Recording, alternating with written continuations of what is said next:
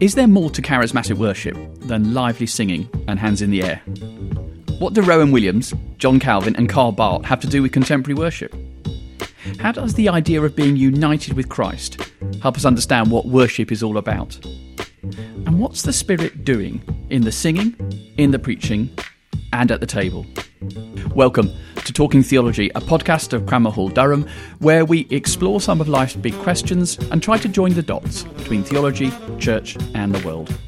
I'm your host, Philip Fleming, and in today's show, I'll be talking to the Reverend Dr. Nick Drake. Nick is Associate Pastor at St Luke's Gas Street in Birmingham and has a long involvement in worship music at a professional level. Our question today is What theology is going on in contemporary worship? Thank you for listening and I hope you enjoy the show.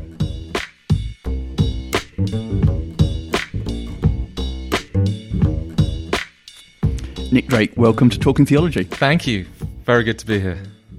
Nick, you're now on the staff at uh, Gas Street Church, but you've had a long career as a worship leader, songwriter. Tell us about how the Lord's led you. I know Durham was an important part of that journey. But you've been to a number of places since. Tell us about your journey. Oh, well, where to begin? I mean, I always had a passion for music and theology growing up. Uh, you know, once I became a Christian, I just saw them both as ways through which I got to know God more, essentially. So, yeah, I ended up coming here to Durham to study undergraduate theology. While I was here, I really cut my teeth leading worship as well at a church called King's Church. And so carried on pursuing both of these tracks of music and theology kind of together. Ended up uh, feeling called, I guess, to, to be a, a full time church minister in terms of worship leading and ended up in a church in London, St. Paul's Hammersmith, where I was worship pastor for about 10 years. Uh, it was one of the early church plants from a church called Holy Trinity Brompton, church where the Alpha course came from uh, under Nicky Gumbel. So it's one of the early church plants from there. So I joined that church about two years into it being a church plant and then was there as the worship pastor for quite a long time. Uh, while I was there, I did a MA in theology at King's, looking at sung worship uh, and how it might function sacramentally, so to facilitate encounter with God uh, in a similar way to perhaps communion or baptism does. And then finally, I've moved to Birmingham. As you say, I'm now at Gas Street Church, which is a, another plant done through the Church of England. Tim and Rachel Hughes are the lead pastors there, and I've recently completed my PhD in Birmingham as well, looking at sung worship.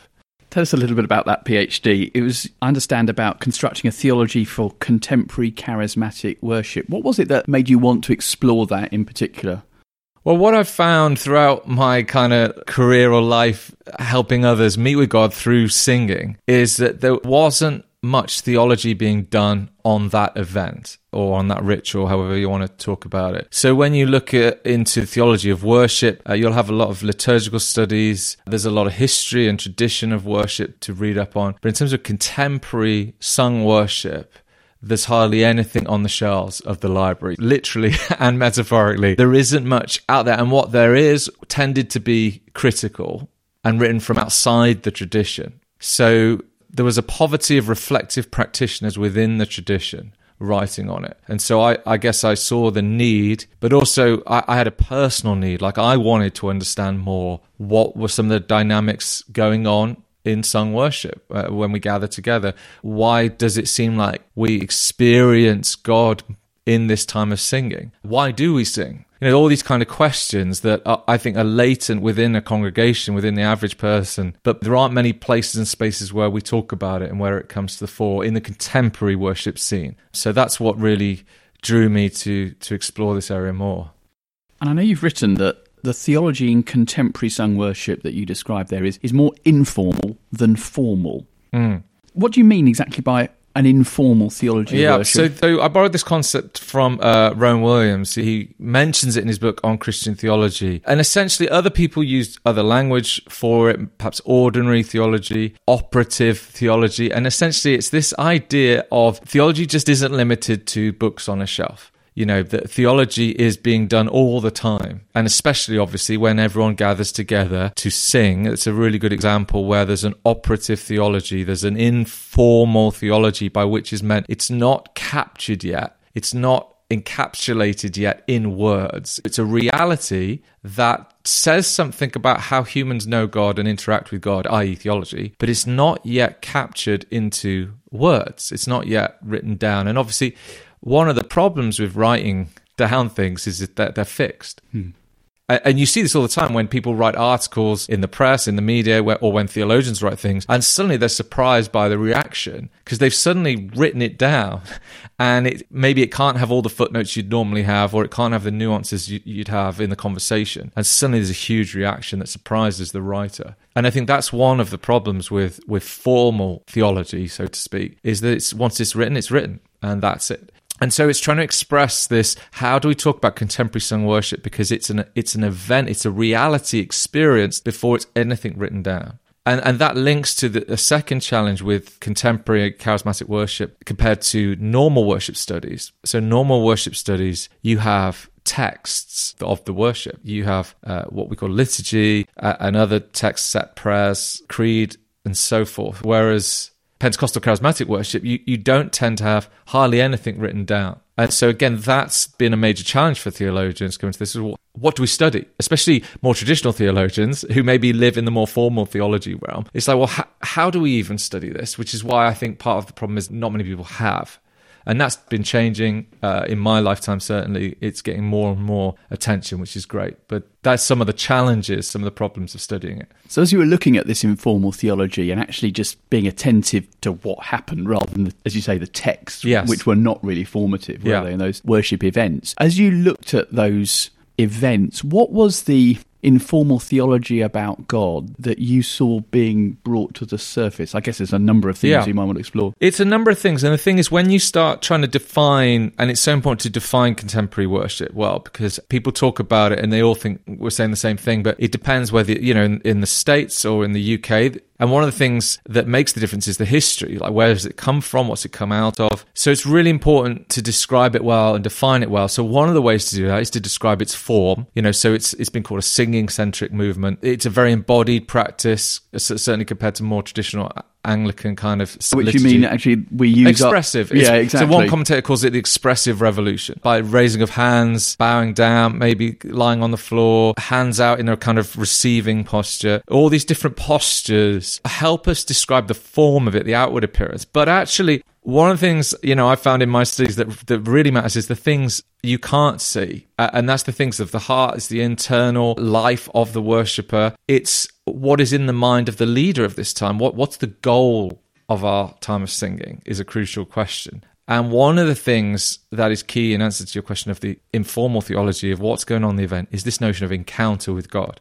And so, in the heart and minds of the worshipper, in the heart and mind of the leader of the time of song worship, is this journey. And Pete Ward, who's here at Durham, wrote about this in his book, Selling Worship, is this journey towards intimacy, which is what John Wimber, who's key in the Vineyard movement and a massive influence, probably the, the key influence on UK contemporary worship in, in the Anglican scene. You know, he talks about intimacy and the whole time of song worship is a journey to encounter close association, presence and contact is what John Wimber said between us and God. And so that's that's some of the non-seen informal theology that's going on. This notion that God is immanent and he's very close and he's very accessible and he's here now. He's not just a historic event that we remember through our worship, but he's right in the room and he wants to be very close. That's the kind of hidden informal theology that's going on. Well, what's that mean? Which is what I've been looking at in the PhD. Let's answer that question. what, what, does that mean? You described here about a God who is possible to encounter, and therefore a God who wants to encounter us, a God right. who opens up intimacy as a possible reality, right. a God who is both present and wants us to acknowledge his presence. Yes. What, what, does that mean for the, the, the believer and the experience? What I did in the PhD, I was looking at the notion of union with Christ and I particularly used Calvin's writings on it. Could have, you know, not done or used someone else's, but I picked Calvin because Calvin is hardly ever brought together with Pentecostal charismatic studies, and uh, and so I thought it'd be really interesting to do. Plus, he has a really, really rich genius understanding of Paul. And Paul in Romans 6 to 8 talks a lot about union with Christ. You know, we're united in a death like his, so we'll be raised in a life like his. And this idea of a joining with Christ, that we're not just tracking along, trying to keep up with Jesus. You know, what would Jesus do? Oh, you know, I need to keep I need to keep up step with Jesus. He's like one step ahead of me the whole time. It's not so much that idea. It's more like we are actually united with his death and resurrection. And obviously we get to the edge of our words here, but that's the height of close association, presence, contact, right? That's the height of intimacy is union with Christ. And so I, I, I found that idea really interesting to try and construct a theology of encounter, of this informal theology that's going on in sung worship for encounter by using this idea of union with Christ to explain the extreme intimacy that we can have and the idea of uh, participation in God's life that then comes and flows out of that union. Now, one of the key elements of this, and, and what Calvin did fantastically, was emphasize the Spirit's role. And this is where it's really interesting because there is this real synergy, I think, between Calvin's understanding of the Spirit, which, when I say Calvin, you know, um, essentially again, it's Paul, so it's uh, an August. It's nothing, you know, radically new. Romans six, yeah. Romans seven, eight. Yeah, yeah, that's it's right. nothing radically new. So we don't need to debate Calvin in particular here, but the emphasis on the Spirit to be the agency of our uniting with Christ. So straight away there, you have a synergy between charismatic Pentecostal instinct James K. Smith talks about the instinct in charismatic Pentecostal spirituality, this kind of instinctual genius move, which again might not be written down, but it's it's all there in the practice, which is emphasis on the spirit. So you know, worship in the spirit would be a shorthand phrase for charismatic sung worship. And here in Calvin and Paul, is this same sense of the Spirit unites us to Christ and is the way that we participate in the Trinitarian life of God finally to let me finish this off because it's so important because then once you place this understanding of intimacy within a trinitarian understanding of our relationship with God then you can preserve God's otherness his holiness his transcendence whilst holding a really firm anchored theological belief in his immanence and intimacy Nick, that's a, a brilliant survey of what is going on in that informal theology and how it links through. Does this help provide an answer to those who perhaps writing from outside a charismatic Pentecostal tradition who can kind of critique um, a worship encounter as a kind of duvet blanket theology. you know, sort yeah. of it's just a, a, God's too small. Yeah. God's just there as my personal genie or life yeah. coach. And and what you're describing is that the, the, these instincts actually find very deep theological roots, mm. and that while they may they, they present in a certain way, they're drawing or they're connecting with a very deep theological pool, which is really the heart of the gospel. That's right. The heart of the gospel is that God loves us. He wants to draw close to us, and he and he's figured out how. Mm. you know, like the, the, the burning bush. You know, he figures out how. You know, he draws close to Moses, but wait, take off your shoes. Even there, he's figured out how he can overcome the problem of his holy otherness, and yet his desire to have us back in his life, like Eden. And so, I think all the way through Scripture is this same sense of God being wholly different to us, not collapsing creator into creation, and yet he he makes a way, he provides a way through our worship to be as close as Eden was and as close as the city will be in Revelation. And, and so I think it is, a, I think it's just a Christian understanding of divine human relations, you know, and, and, and the church is Pentecostal and the church is charismatic. And I think part of my conclusions from the PhD was this, you know, in a sense, almost if there was a critique of Pentecostal charismatic tradition, it's we've too narrowed our understanding of the Spirit into the gifts of the Spirit or a doctrinal thing on baptism in the Spirit in the previous kind of generation of Pentecostalism. Um, when actually, you know, there's there's a much broader understanding of the Spirit that involves soteriology, so the salvation, how he works in uniting us with Christ, that is all part of one thing. it's not like separate compartmentalized, and therefore there's a shared Christian understanding and great tradition of this kind of intimacy, but held within difference between us and God it's often struck me that, that that in various traditions of the church they kind of hold on to a particular aspect of the spirit's ministry and say that's everything. Yeah. And what you're saying actually well actually there's continuity between the spirit who will enable that encounter as well as the spirit who will give gifts. Yes. And and because all of that the, the, what's held is the union with christ the union in christ is this place where all of that is held together. You know, the life of Christ that's kind of almost activated in us. Again, the words aren't right, but in some sense, when we gather to worship, there are these moments where there's an intensification of that life of Christ for us and in us and working through us. You mentioned that Paul's writings were so critical for Calvin, um, and Romans 6 to 8 in particular. Are there particular verses that stick in your mind as these are really verses that for me capture what it is the gospel of union with Christ and what that means? I think the Romans 8, the, the adoption metaphor is huge because it ultimately it's a it's the broadest and biggest kind of umbrella for salvation and everything we're talking about that that you can get to. It's almost like the bottom of the whole thing is this sense that Paul talks about that that, that we cry Abba. You know, there's only two words that that we can only say by the Spirit. You know, Jesus is Lord and Abba, Father. You know, that, that in Scripture that that's what you could say by the Spirit. Again, it's charismatic, it's Pentecostal, it's the Spirit's work through us, and their salvation words and their adoption words. And so I think that sense that it's for anyone and everyone and once you unite with Christ, once the Spirit works through you and you surrender to that, uh, you're adopted into the into royalty. You're adopted in, like Moses, into the royal household. You, he's untouchable anymore. He can't be killed anymore because he, he's he's royalty. You know this this genius move of God to save Moses in the way, and so he's saving us. So if we take that on board, Nick, and, and reflecting about worship is about an encounter which is rooted in a union of Christ, made possible in the Spirit, but also within the framework of the Trinity that enables us to experience God as other as well as immanent. What does good worship look like? And I'm not saying the songs in particular, yeah. but what does good worship look like that is theologically rooted, that enables us or empowers us to, us to do both things? That is, experience mm-hmm. union with Christ as a reality, but also continue to understand God as other. Yeah. Well, it starts for me with great coffee. that's a theological given. Yeah, yeah, yeah. Yeah, no, that's a great question, and that, that's the right question to be asking, isn't it? Is, is then, well, what's this mean for how we construct worship? And it, and it's a pertinent question, particularly for Pentecostal charismatics or free church tradition, because there isn't a set plan.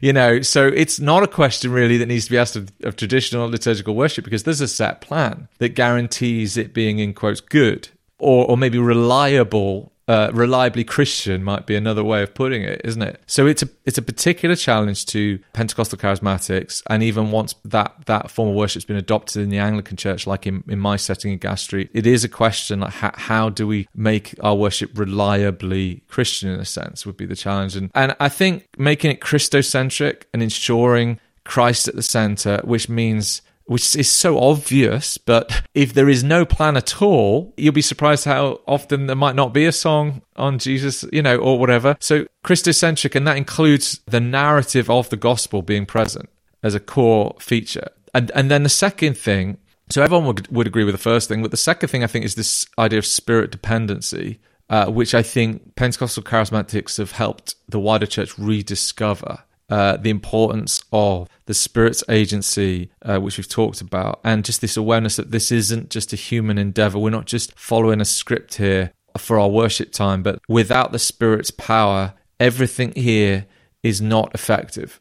There's a quote from Calvin. It says about the sacraments, you know, it's just like the sun shining on blind eyes without the Spirit. And I, I love that concept. I think that's really true in every way. So Christocentric, spirit dependent, in our construction of worship and obviously all to the glory of the Father and in some way capturing this adoption theme, this like everyone's welcome. And that can just be from the hospitality, from what we do when people come in. Again, it's important. It's not just the songs, is it? It's the whole thing can tell this Trinitarian story, I think. And what is it that helps us within that Christocentric, spirit dependent worship, nevertheless engage or be aware of God as other? Mm. The, the one who's beyond our understanding as the one who's also close to us. Yeah. Is that possible? Can you do the same thing, or is that very difficult? I think there's um, time for space. If sung worship's done well, and, and what we can learn from when charismatic practice is done well, is this idea of a block of worship, so it has musical flow. And if it has musical flow, you can create space. And space is one of those times where you you know you stand in awe of God, or there are no words anymore. Maybe there's just a few chords being played, but that sense of right, we've just said all this stuff now we need to be silent. Now we need to stand in awe. So I, I think there's something to be pressed into in that concept of, of space within a musical flow that can be really powerful. I think, secondly, obviously, the preaching of the gospel, the preaching of scripture is at its best a voice from outside addressing us, i God addressing us. And so, in of its very nature, it is the transcendent God who we only know because he reveals himself. And so, it's this voice from outside that confronts us, you know, the kind of Barth idea. So, I think that's that. And then, thirdly, I think if, if we have the table and communion or Eucharist at the center, of what we do as well, again, there's this moment of essentially mystery. Like, you know, we, we all, especially in the Western tradition of theology, we, everyone wants to work out what's going on. At the end of the day, no one knows. You know, that might be uh, heresy here in Durham to say, but no one really knows what's going on when someone places a wafer in your hand or, or some bread, or when you drink some red wine from a cup. You know, what is going on there? Who really knows? But we know in some way it's a transcendent other holy God who's done something unbelievable for us in Christ. And now it's ours. Now he's ours and that blows our brains you know to put it in easy language that that breaks all concepts and yet it's true and so i think in and of itself if that's done well and what we're talking about here is doing these things well um, because all of these things can be ineffective potentially and unreliable depending on you know as with some of the things we've talked about and it strikes me that, as you've just described there, gathering at the Lord's table yeah. relies on exactly the sort of things you mentioned earlier about being Christocentric. Yeah and spirit dependent because we all know that without the spirit's intervention it is just bread and wine yeah. but by the spirit it becomes so much more for us yeah isn't that this interesting continuity isn't it between yeah. sung worship and then gathering at the lord's table that's right and, and i think that's why the traditional sacraments can offer so much to more free singing times because they they can anchor and root what we do in the more ancient tradition and, and, and some of the things we've talked about. How might this speak, Nick, to I mean, a number of our listeners will be worshipping in churches that are more traditional, whether they not have a block of worship. They might be using different liturgical shape. How is what you've described in terms of, you say, this is just Christian worship? It is based on encounter, made possible by the Spirit, rooted in union with Christ. How might those sorts of theological foundations be expressed in perhaps different liturgical traditions?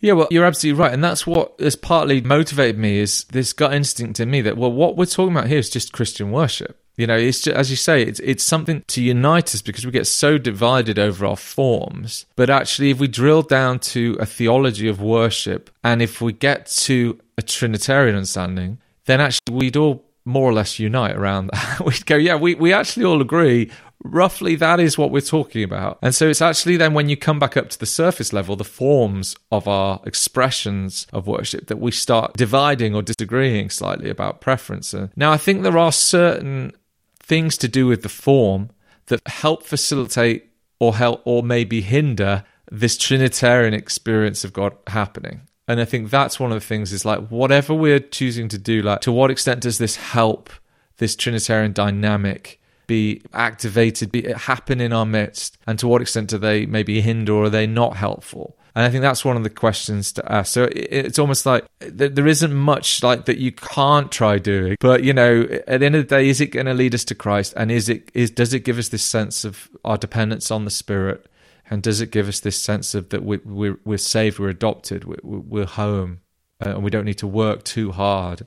Uh, uh, making stuff happen, you know, ourselves in our own strength and energy, because God, you know, we're fundamentally accepted.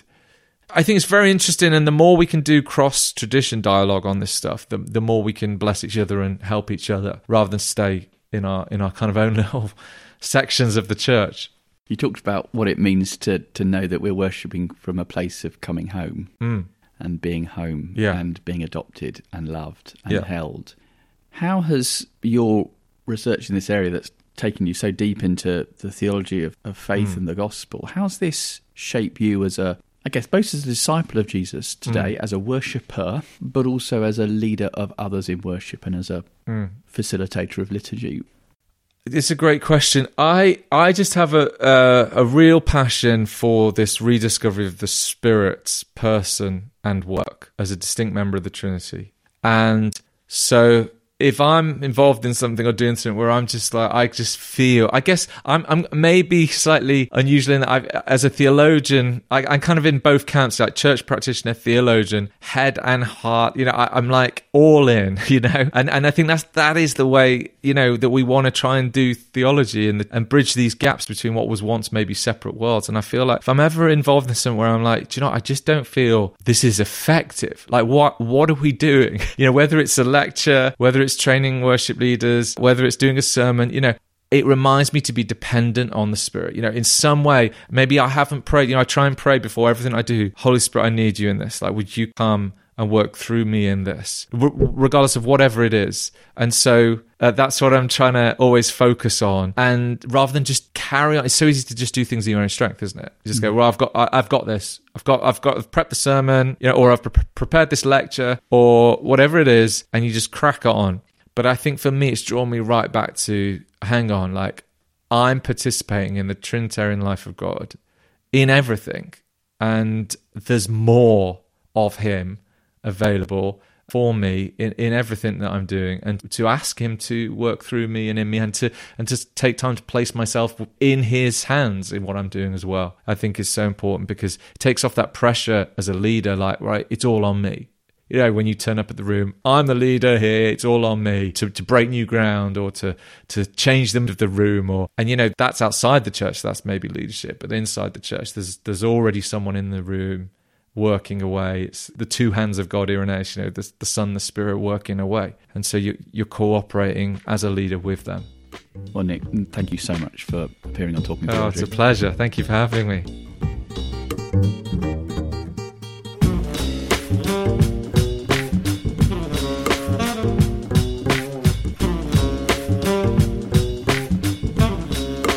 You have been listening to Talking Theology, a podcast from